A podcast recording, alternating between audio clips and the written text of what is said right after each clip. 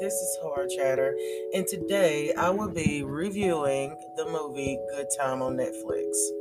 Now, it opens up to something I'm quite familiar with. There's a situation where you have a handicapped brother or sister and you have to take care of them. Not you have a handicapped brother or sister, you got to take care of them, and you persuade them to do the stupidest shit in the world, like rob a bank.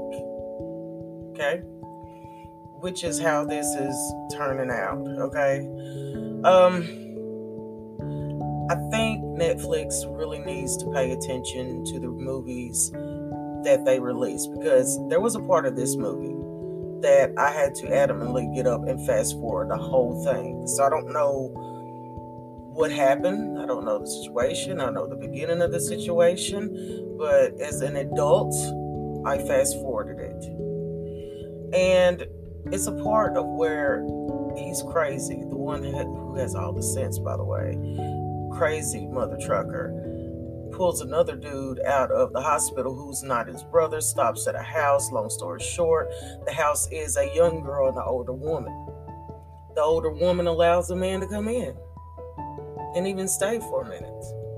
Um, the little girl who happens to look at least 12 and him are sitting on the couch watching TV.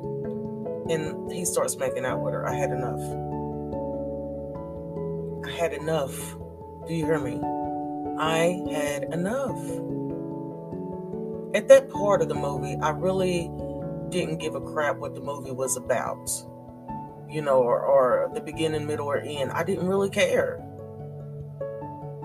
You know, I, at that point, I just want to see justice done and, you know, get the hell out of it. But uh, ironically, it says good time, but this is simply anything except a good time, okay?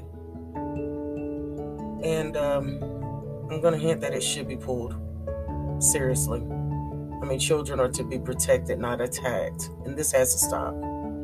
So until the next time, this is Horror Chatter, and I give this movie a zero out of zero.